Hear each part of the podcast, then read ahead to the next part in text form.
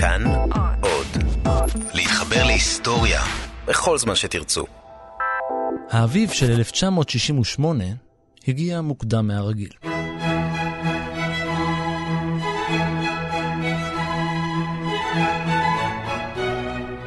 זו הייתה שנה של מחאה. בכל רחבי העולם יצאו מיליוני אנשים אל הרחובות בדרישות שונות ומשונות, ורובם ביקשו פשוט שקט. שקט וחופש. במילה אחת, חירות.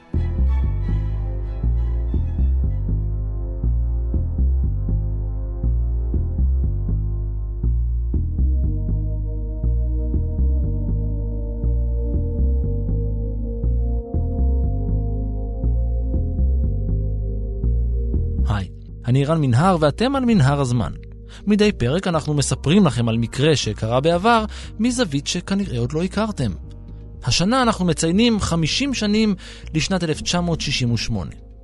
בפרק הקודם ובשלושת הפרקים הקרובים של מנהר הזמן אנחנו יוצאים למסע אל 68, אחת השנים הסוערות והבוערות בהיסטוריה, שנה שבאופן בולט במיוחד שינתה את ההיסטוריה. איתי נמצא באולפן איתי הרמן, הצ'ייסר מהמרדף בכאן 11, ויחד נחזור יובל שנים לאחור כדי לנסות ולהבין מה הפך את 68 לשנה מיוחדת כל כך. הפעם אנחנו יוצאים אל המרד של אזרחי העולם באליטות הצבאיות, בפקידי הבירוקרטיה ובעריצים.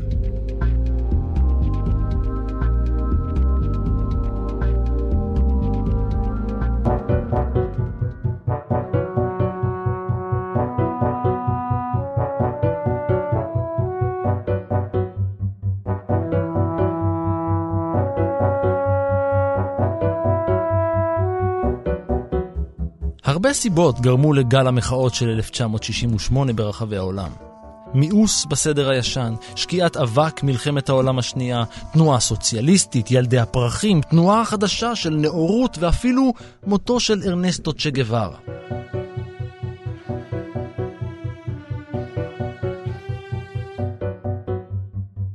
בצ'כוסלובקיה למשל, החורף היה בשיאו כשהתושבים במדינה החליטו להשתחרר.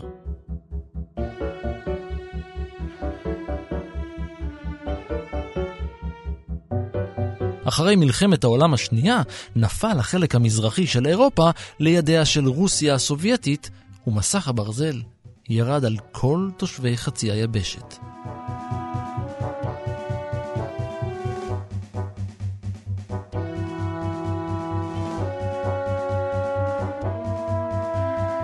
צריך לזכור שחלוקת אירופה לאזורים תחת השפעה סובייטית מול אזורים בהשפעת המערב, בהנהגת ארצות הברית, נעשתה בשלהי מלחמת העולם השנייה. הרפובליקות הבלטיות, אסטוניה, לטביה וליטא סופחו לברית המועצות ב-1940, והם נכבשו במלחמה על ידי גרמניה, והצבא הסובייטי חזר אליהם בסוף המלחמה. המדינות ששוחררו על ידי המערב זכו לסיוע כלכלי מסיבי מארצות הברית.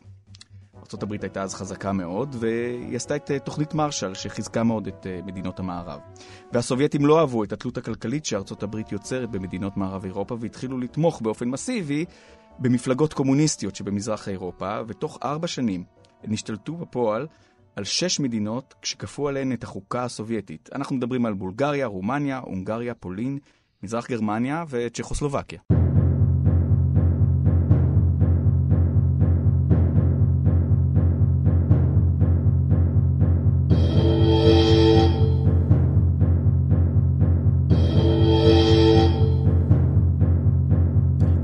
אחרי המלחמה, בשנות ה-50, צ'כוסלובקיה לא הייתה מבסוטה מהשלטון הרוסי. סיום המשטר הסובייטי היה ערך עליון של מנהיגי המדינה, אבל במשך 20 שנה לא נראה שקורה הרבה. ברוב מדינות הגוש הקומוניסטי כבר לא שלטו הרוסים באופן ישיר, ובצ'כוסלובקיה נראה שהתהליך נתקע.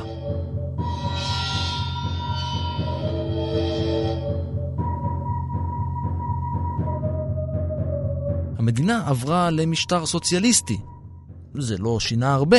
בתחילת שנות ה-60 הידרדרה הכלכלה הצ'כוסלובקית. הסובייטים כפו על המדינה את המודל הכלכלי שלהם, שהתאים בעיקר למדינות מתפתחות ולא מתועשות במיוחד. אבל צ'כוסלובקיה כבר הייתה מדינה מתועסת עוד לפני המלחמה, והמודל הסובייטי פשוט לא התאים לה.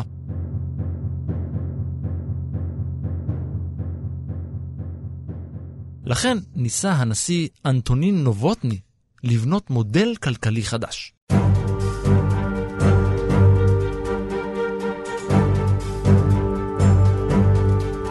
אבל במקום הצמיחה שהוא תכנן, צמחה מחאה. דרישה לרפורמות פוליטיות.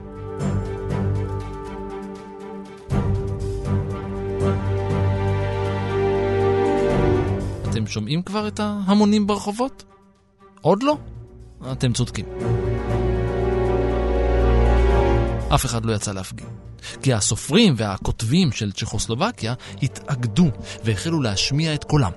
הם דרשו ניתוק בין היצירה הספרותית והפוליטיקה. הדרישה שלהם לא הועילה. הוצאות לאור גדולות עברו תחת פיקוחו של משרד התרבות. התמיכה בנשיא נובוטני צנחה. זה היה הרגע של אלכסנדר דובצ'ק לקרוא עליו תיגר.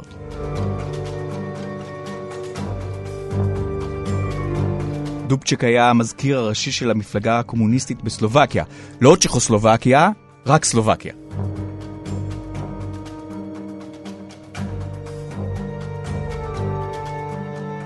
נובוטני הנשיא היה חייב לחזק את מעמדו. ולכן אל הוועידה המרכזית של המפלגה בפראג בדצמבר 67 הוזמן גם המזכ"ל הסובייטי, ליאוניד ברז'נייב. הוא בטוח יראה לכולם מי הבוס.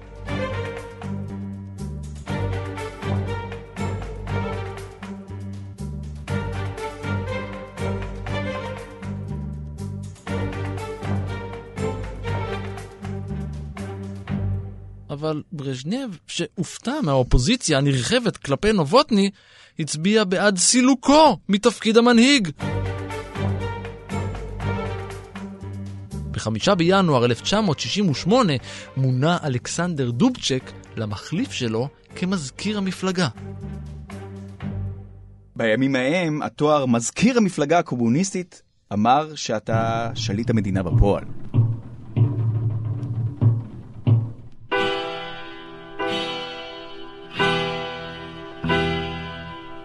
העיר שבוית החלום. תחילת ינואר של 68 הייתה תחילתו של האביב של פראג, תקופת שחרור ורווחה פוליטיות.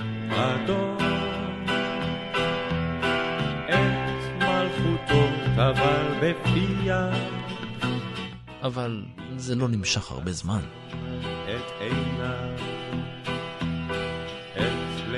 דובצ'ק אה, חתר לתת לאזרחים זכויות נוספות במהלך לביזור הכלכלה ולהפיכת המדינה לדמוקרטית. למשל, שיהיה פחות פיקוח על התקשורת, חופש ביטוי וחופש תנועה. נצר עד מוות, איך על פראג שחר לא בקע, בשלישית קלה כוחו. בין השאר, דובצ'ק חילק את צ'כוסלובקיה לשתי ישויות פורמליות, צ'כיה וסלובקיה. שיר שחלמתי על פראג, שיר שחלמתי על פראג, שם השחר עוד יבקע, שם השחר עוד יבקע. מיד לאחר כניסתו לתפקיד נתקל דובצ'ק במבחן הראשון שלו. אדוארד גולדסטאקר נבחר לתפקיד יושב ראש איגוד הכותבים הצ'כוסלובקים ולעורך השבועון הקומוניסטי השמרני ליטררני נוביני.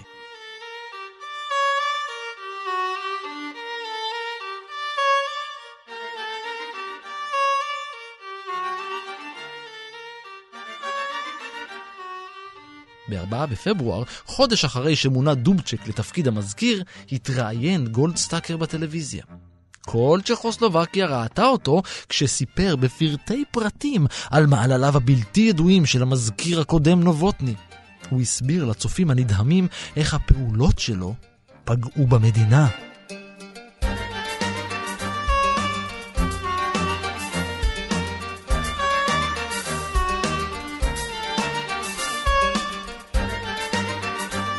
דובצ'ק היה חכם. הוא לא עשה דבר כלפי גולדסטאקר, ואותת שהוא רציני בנוגע לרפורמות שלו.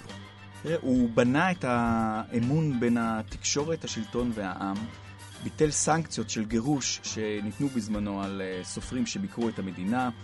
הוא גם הדיח את ראש המחלקה האידיאולוגית במפלגה, שזה אומר שהוא מאותת, שהוא מאפשר אה, הוצאה של ספרים ללא צנזורה. העיתון של גולדסטאקר, אגב, הפך בעקבות הריאיון לעיתון הנפוץ ביותר באירופה.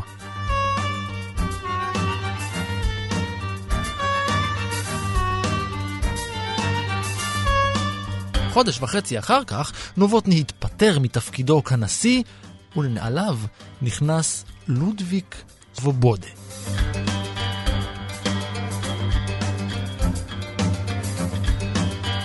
נראה שהחיים בצ'כוסלובקיה נכנסים למסלול נכון. הכיוון, דמוקרטיה.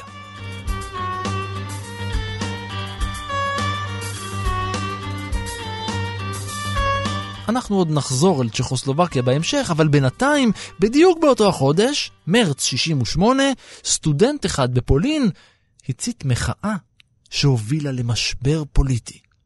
והכל התחיל בגלל ישראל. אנחנו בתוך העיר העתיקה. אנחנו בתוך העיר העתיקה. הר הבית בידינו, כאן תלמיד, הר הבית בידינו. פירות שריף קיבלנו, כל הכבוד, כל הכבוד. חדל, חדל, כל הכוחות חדל.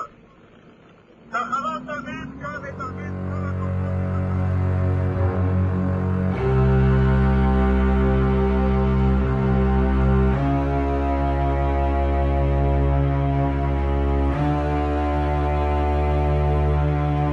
הפגנות סטודנטים לא היו דבר חריג באירופה באותה השנה ובאותו עשור. מחאות סטודנטים הן נשענות על אתוס של אה, מסורת של מחאות סטודנטים מהעבר הרחוק, כמו זו שהייתה בצרפת כבר במהפכת 1830. השילוב של המרד של האנשים הצעירים עם החשיפה לרעיונות של פילוסופים, סוציולוגים, שבחלקם הם רדיקליים מאוד, אה, גורם למגזר הלא עמיד, בלשון המעטה הזה, אה, למחות לא רק בנושאים של שכר לימוד, אלא גם בנושאים חברתיים, פוליטיים. האביב של פראג שפתח את השנה היווה השראה על מזרח אירופה כולה, במיוחד על פולין. בשנת 67 עלו היחסים הקורקטיים של פולין וישראל על סרטון. זה היה שילוב של כמה גורמים. השלטון הקומוניסטי הפולני צעד בעקבות הקומרד הסובייטי הגדול במסלול שהתנגש עם תפיסת העולם הישראלית. זה לא רק עניין של תפיסת עולם. ישראל הסוציאליסטית, במרכאות או לא במרכאות, היא כבר התחילה להתקרב לארצות הברית. ומדינות ערב היו הלקוחות של ברית המועצות במלחמה הקרה, ואחרי מלחמת ששת הימים, ברית המועצות ניתקה את היחסים עם מדינת ישראל. בנוסף, כתוצאה מכוחות פנימיים בחברה הפולנית, מה שאצלנו קוראים לו כיום תהליכים, קמפיין של שנאה החל לבעבע מתוך הרחוב. שנאה לזרים. ואת מי שונאים הכי הרבה? את היהודים, אלא את מי?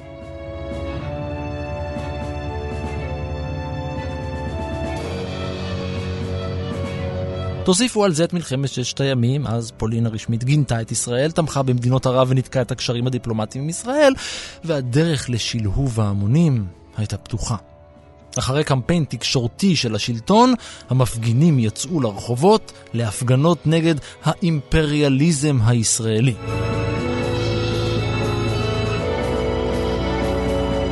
כן, לנו זה נשמע מוזר שאומרים האימפריאליזם הישראלי, אבל צריך להבין שבחו"ל התפיסה של ישראל כמדינה קטנה מוקפת אויבים, אה, קורבן, כמו שאנחנו תופסים את זה פה, התפיסה היא שונה לגמרי. כי מרגע שהקורבן מנצח במלחמה, אה, אז הוא מפסיק להיות קורבן והופך להיות אשם, לא זוכרים את הסיבות לפרוץ המלחמה.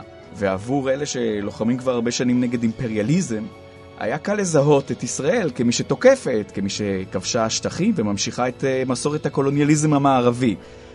טוב, לא רק בפולין היו הפגנות נגד יהודים. אה, במדינות ערב המצב היה ממש גרוע עם גילויי האנטישמיות אה, מהחמורים שיש. במצרים, תימן, לבנון, טוניסיה, מרוקו, ההמונים תקפו יעדים יהודיים, שרפו בתי כנסת, פגעו בתושבים. בטריפולי לוב היה ממש פוגרום, עם 18 הרוגים ועשרות פצועים. מתוך 4,000 יהודי קהיר, 800 נעצרו, כולל הרבנים הראשיים של קהיר ואלכסנדריה. הרכוש שלהם הוחרם. הקהילות בדמשת ובגדד הושמו במעצר בית, המנהיגים שלהם נכלאו ונקנסו. בסך הכל, 7,000 יהודים גורשו ממדינות ערב, ורובם לא הורשה לקחת איתם רכוש. רק רומניה של צ'אוצ'סקו שמרה על יחסים עם ישראל מבין uh, חברי ברית ורשה. תכף נגיע לברית ורשה, בינתיים יושב ראש המפלגה הקומוניסטית בפולין, ולדיסלב גומולקה, התכוון להצהיר כי כל היהודים, בעיקר הציונים, שלא מתאים להם לחיות בפולין, מוזמנים לקום וללכת.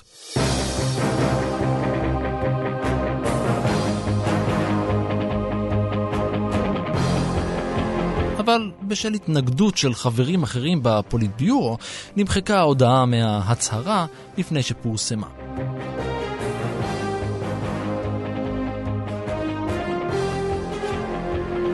בכל מקרה, הקמפיין האנטי-ציוני יצא לדרך. כ-150 קצינים יהודים בכירים הודחו מהצבא הפולני, עוד 200 יהודים סולקו משורות המפלגה הקומוניסטית, ועל עמותות וארגונים יהודיים נאסר לקבל תרומות מקהילות באמריקה.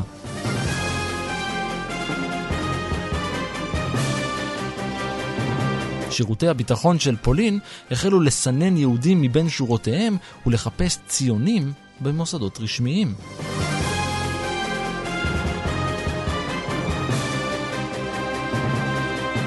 פולין הייתה במסלול מהיר מאוד להפוך למדינה אחרת לגמרי.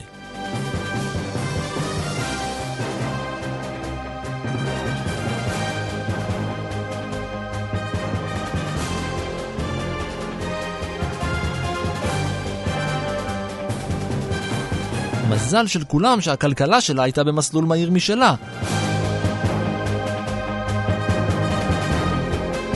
היא התרסקה.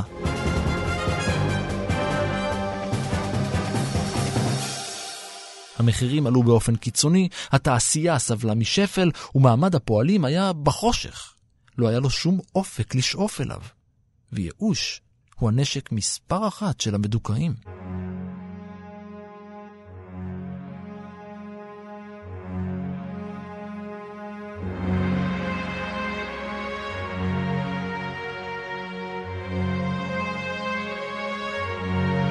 מחשש, או אפילו פחד של השלטון מפני שינוי השיטה הסובייטית, הצנזורה הייתה בכל מקום.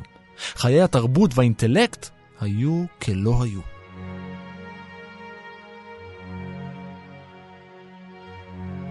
האביב של פראג שפרח אצל השכנה מדרום רק תסכל את התושבים עוד יותר.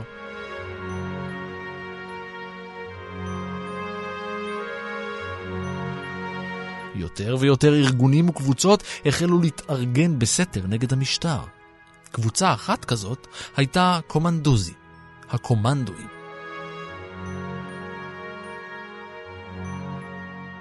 זה ארגון של סטודנטים ואנשי סגל אקדמי מתנגדי משטר.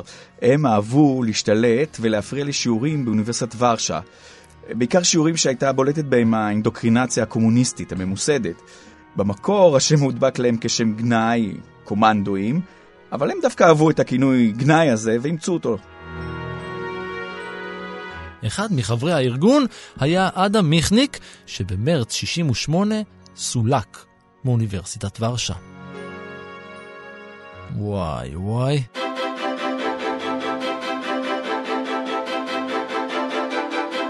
ב-8 במרץ יצאו מאות סטודנטים להפגנת מחאה.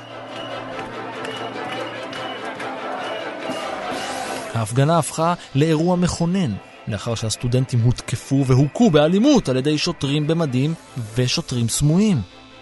למחרת הצטרפו להפגנת המחאה מוסדות להשכלה גבוהה נוספים בבירה הפולנית.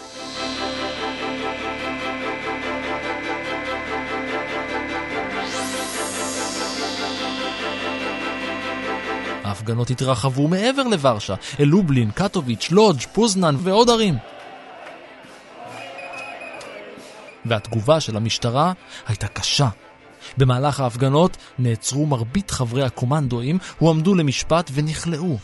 מיכניק ישב שלוש שנים בבית הסוהר. תגובת הסטודנטים לא איחרה לבוא. הם פתחו בשביתה.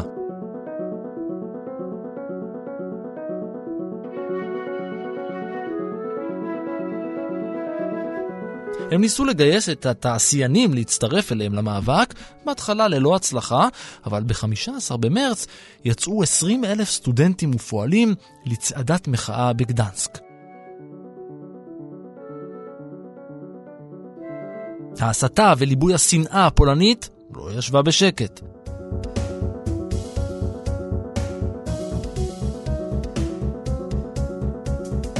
השלטון מיהר להגיב.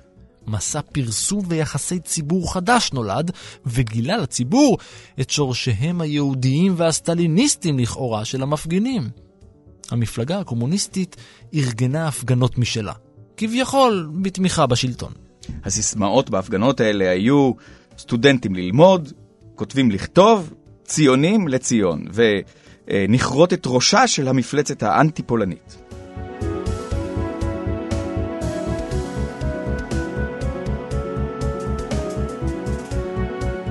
הממשלה לא הייתה מוכנה לדבר עם המפגינים. בכלל. גל השנאה נגד יהודים הלך והתעצם גם בחודש אפריל, וההפגנות ודיכוין נמשכו גם הן. סילוק אלפי סטודנטים מהקמפוסים, מעצרים ומשפטים. בחודש אחד בלבד נעצרו כמעט שלושת אלפים איש.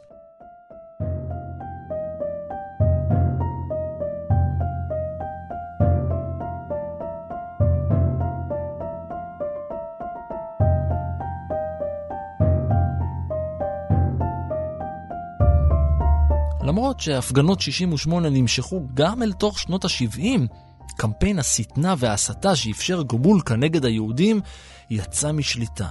הוא נעצר אחרי כמה חודשים, בתחילת יולי. אבל החזרה לשגרה ולאמון מלא בין התושבים הייתה ארוכה, ארוכה מאוד. כן, בטווח הקצר, קודם כל יהודים התחילו לעלות לישראל, ובפולין גומולקה התחזק בזכות העובדה ש-230 אלף איש עזבו את המפלגה, ומן הסתם רובם היו באמת נגדו. וכמובן שיהודים לא נשארו במפלגה, אבל המונוטין של גומולקה נפגע לא רק בעולם המערבי, אלא גם במזרח אירופה וברית המועצות. האינטלקטואלים סלדו מהרטוריקה האנטישמית של הממשל, והם מכרו אפילו בפומבי. המחאה של 68 אה, נתפסת כנקודת מפנה בעיני מי שינהיגו את uh, המחאות המשמעותיות בפולין ב-76 וב-81 כשהוקם ארגון סולידריות, שהיה האופוזיציה המשמעותית למשטר.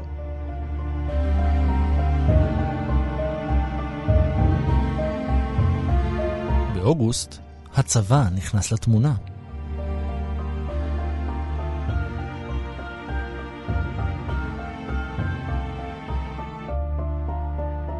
תכף נחזור גם אל הצבא הפולני, פשוט בדיוק באותו הקיץ ובצד השני של הים, באמריקה הדרומית, הלכה והתארגנה מחאת ענק. מאה אלף איש.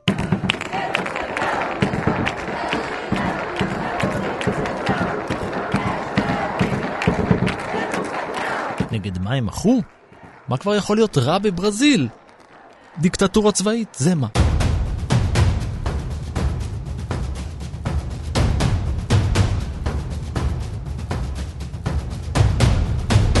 מאז שנת 64 השתלטה על המדינה חונטה צבאית שהחלה לדכא את האזרחים. הכת הצבאית רצתה לטהר את המשטר מהשפעות אה, שמאלניות. זה התחיל מפיטורים של מושלי מדינות, הרחבת סמכויות הנשיא על חשבון הרשות השופטת, מחיקה של מפלגות בפרלמנט, הדחה של אנשי צבא, סגירה של ארגודי עובדים ודיכוי של הפגנות. היו גם מעצרים, ובמעצרים היו עינויים. דוחות מספרים שהעינויים לא נעשו רק אה, בשביל להשיג מידע בחקירה, אלא אפילו רק כדי להפחיד ולהרתיע יריבים פוטנציאליים. במספרים מעריכים ש-5,000 חקירות נפתחו כנגד 40,000 אה, אנשים. עד 1968 מדברים על סדר גודל של 50,000 מעצרים.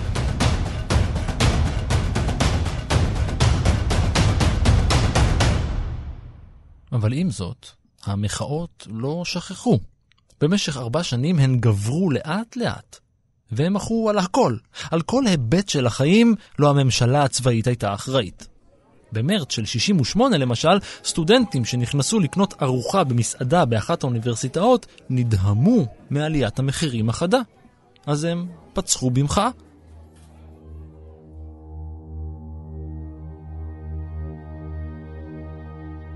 ולמחאה הספציפית הזאת היה מחיר. כוחות המשטרה הצבאית פרצו את המסעדה, ובמהלך הפריצה מפקד הכוח ירה והרג את הסטודנט אדסון לואיז דלימה סוטו. הוא היה בן 18.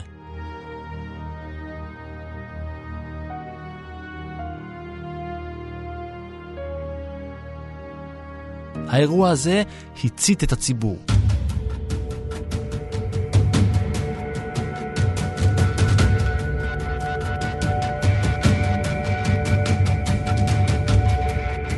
והאש הבוערת בליבותיהם של הברזיליאנים נגד השלטון הצבאי התפשטה במהירות אדירה. עוד ועוד התנגשויות עם המשטרה החלו ברחבי ריו דה ז'ניירו, וזה תמיד נגמר באלימות קשה נגד המפגינים.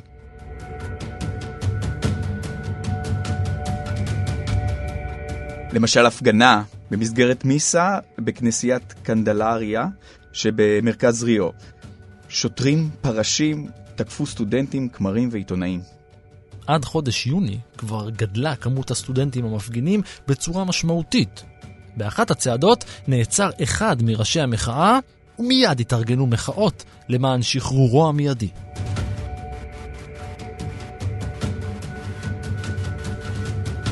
יודעים מה קרה? 300 סטודנטים נוספים נעצרו בהפגנה הזאת.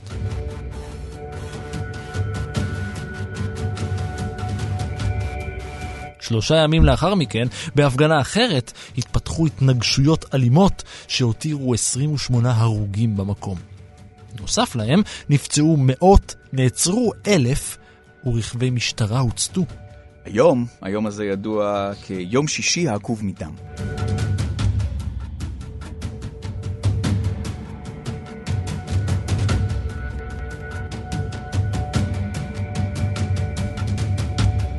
פקודות הצבא נכתבות בדם, והאירועים הקשים האלה לא הותירו לצבא ברירה. הממשלה הצבאית התירה הפגנות סטודנטים, והראשונה נקבעה ל-26 ביוני. עשרת אלפים שוטרים עמדו בסטנדביי.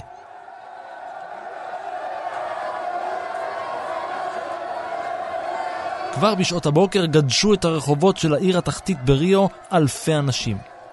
בשתיים היו שם כ-50 אלף איש. אחרי שעה היו שם 100 אלף.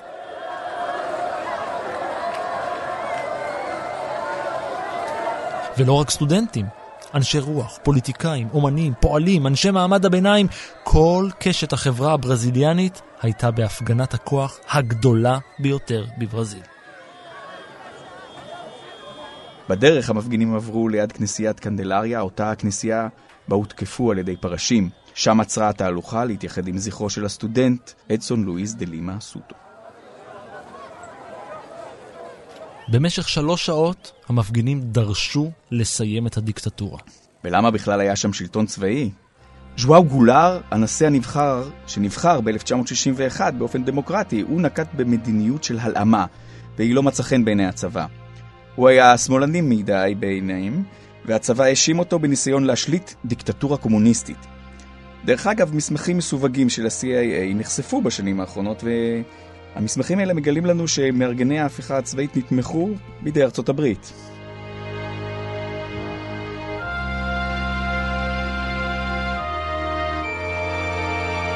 איזה קיץ סוער זה היה.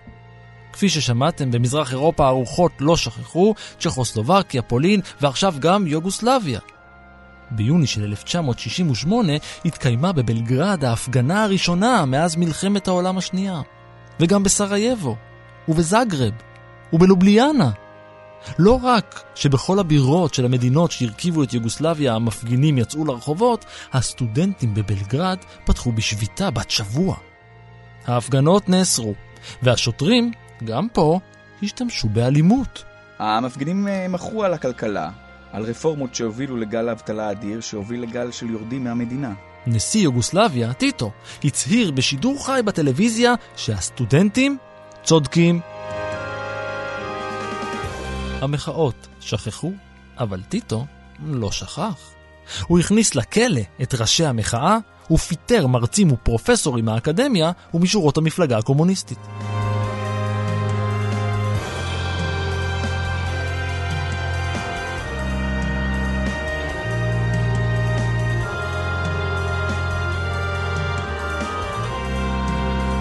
המחאות וההפגנות לא פסחו גם על ארצות הברית. באפריל של 1968 נרצח מרטין לותר קינג הבן בממפיס, טנסי.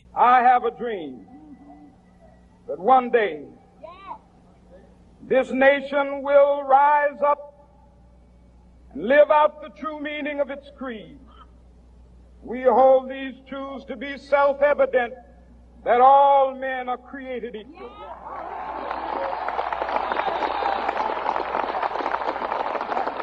מרטין לותר קינג, אה, כומר, לוחם למען זכויות אדם, אה, בעיקר עבור השחורים בארצות הברית, הוא דגל במאבק לא אלים.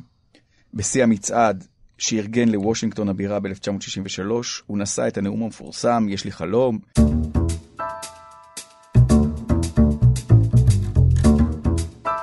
אה, הוא היווה השראה לשינוי חקיקה שהביא לשיפור, לשיפור רציני במעמד השחורים בארצות הברית.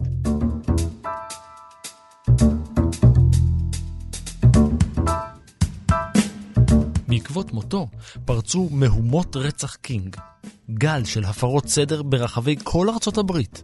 התנועה הפוליטית והמחאה הגדולה ביותר מאז מלחמת האזרחים האמריקאית, לא פחות.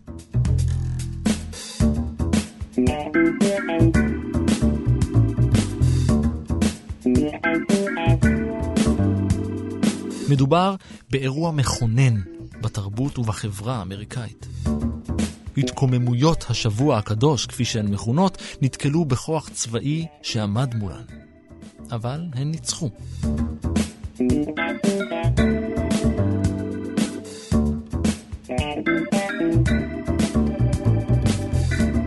שבוע לאחר הרצח, במהלך ההפגנות, חתם הנשיא לינדן ג'ונסון על תיקון לחוקה בנושא זכויות אדם. התיקון אה, מתיר לכל אדם הזדמנות שווה במציאת דיור, ללא הבדל גזע, דת או מוצא. ועכשיו אפליה הפכה להיות אה, עבירה פלילית.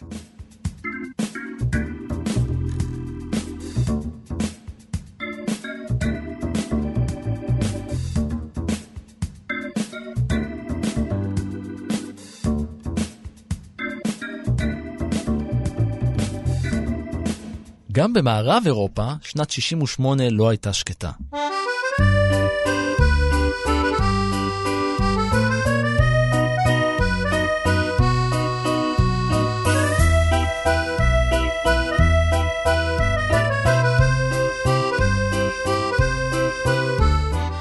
במאי התפרצו מהומות בפריז, וגל של שביתות כלליות והשתלטות על קמפוסים ומפעלים שטף את צרפת. הכלכלה הצרפתית עמדה.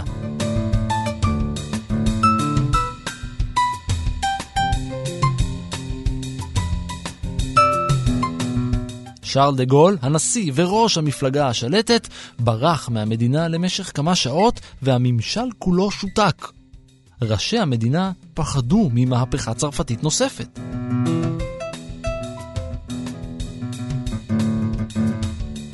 כשחזר הנשיא, הוא פיזר את האספה הלאומית וקרא לבחירות חדשות לפרלמנט. המחאה נעלמה במהירות אדירה, השגרה חזרה לצרפת, ובבחירות של 1968 מפלגתו של דה גול קיבלה עוד יותר מנדטים מאשר קודם לכן.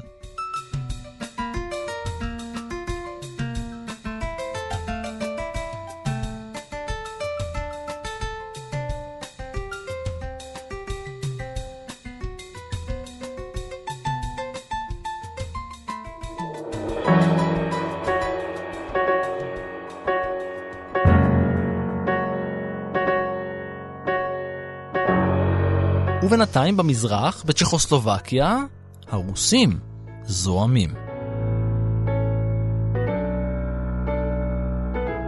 האביב של פראג ממש לא נראה להם. באוגוסט פרשה אלבניה מברית ורשה. הבטחת שנסביר מה זה ברית ורשה. ברית ורשה היא ברית שנחתמה בוורשה, בפולין. היא הוקמה על ידי אה, ברית המועצות ומדינות ממזרח אירופה כתשובה לברית נאט"ו שבדיוק אז צירפה אליה את מערב גרמניה. המשמעות היא שכל חברה בברית חייבת לשלוח צבא במקרה של פעולה התקפית של אחד אה, מהצבאות בברית. לברית הזו, אתה יודע, היו הרבה יותר דיוויזיות מאשר לברית נאט"ו. נכון, אלבניה כבר פרשה בפועל מפעילות בברית הזאת, עוד ב-62, אבל ב-68 היא עשתה את זה באופן רשמי. למה היא פרשה? בגלל הסובייטים. זאת אומרת, בעיקר בגללם. בלילה שבין 20 ו-21 באוגוסט פלשו לצ'כוסלובקיה הרוסים, כשהם מלווים בכוחות בולגריים, הונגריים, פולנים ומזרח גרמניים. האלבנים לא היו שם. גם הרומנים סירבו לבוא. למרות זאת, היו שם רבע מיליון חיילים אחרים.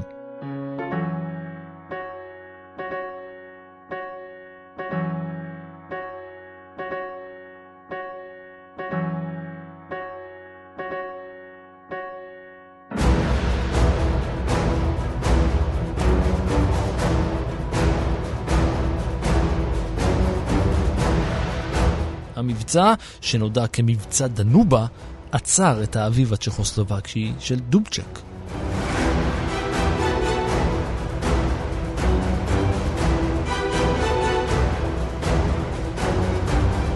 זה הרגע להסביר עכשיו על עוד מושג, דוקטרינת ברז'נייב. בנובמבר 1968 הסביר מנהיג ברית המועצות ברז'נייב את דוקטרינת ברז'נייב. כשיש סכנה למד... למדינה הסוציאליסטית, כל המדינות הקומוניסטיות צריכות להתערב ולדכא את הסכנה הזאת.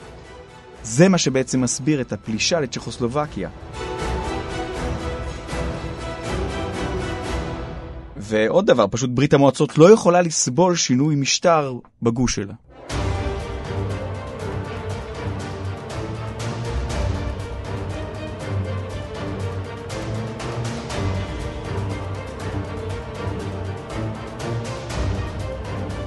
הפלישה הסובייטית נגמרה ב-137 אזרחים צ'כוסלובקים הרוגים ו-500 פצועים קשה.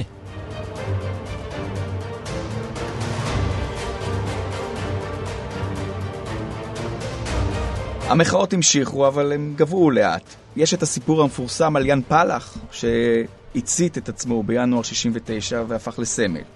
אבל קודם כל, מינו את סגנו של דובצ'ק, אה, קראו לו קוסק, מינו אותו למנהיג של המפלגה, והוא נשאר שם הרבה זמן, עד 1987.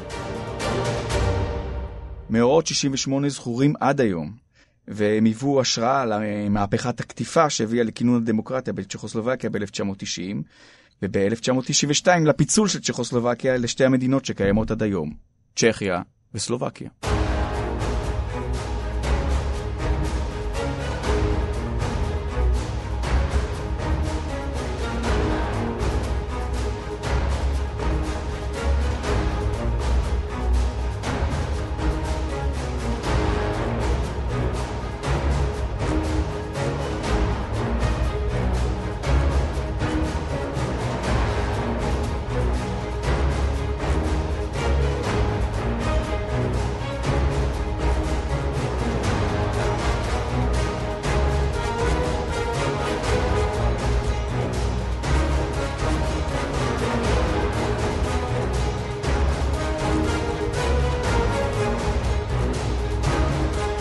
בפרק הבא של מנהר הזמן ניזכר באירועי התרבות הגדולים של השנה שהובילה לוודסטוק.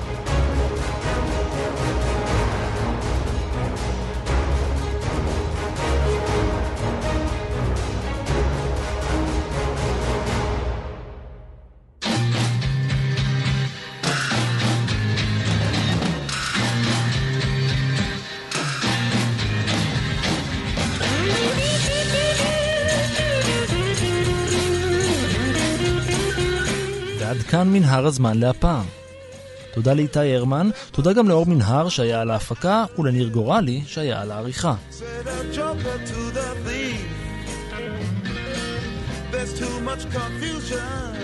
סיפורים אחרים מההיסטוריה ופרקים נוספים של מנהר הזמן שלא קשורים לשנת 1968 אתם יכולים למצוא ולהאזין באפליקציית כאן אודי, באתר שלנו או בכל אפליקציית הסכתים.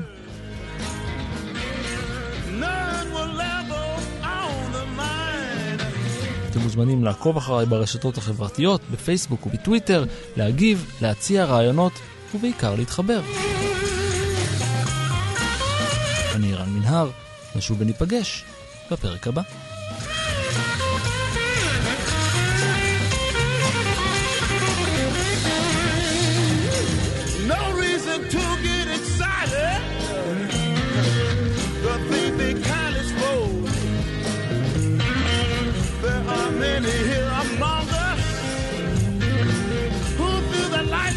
A joke. But, uh, but you and I,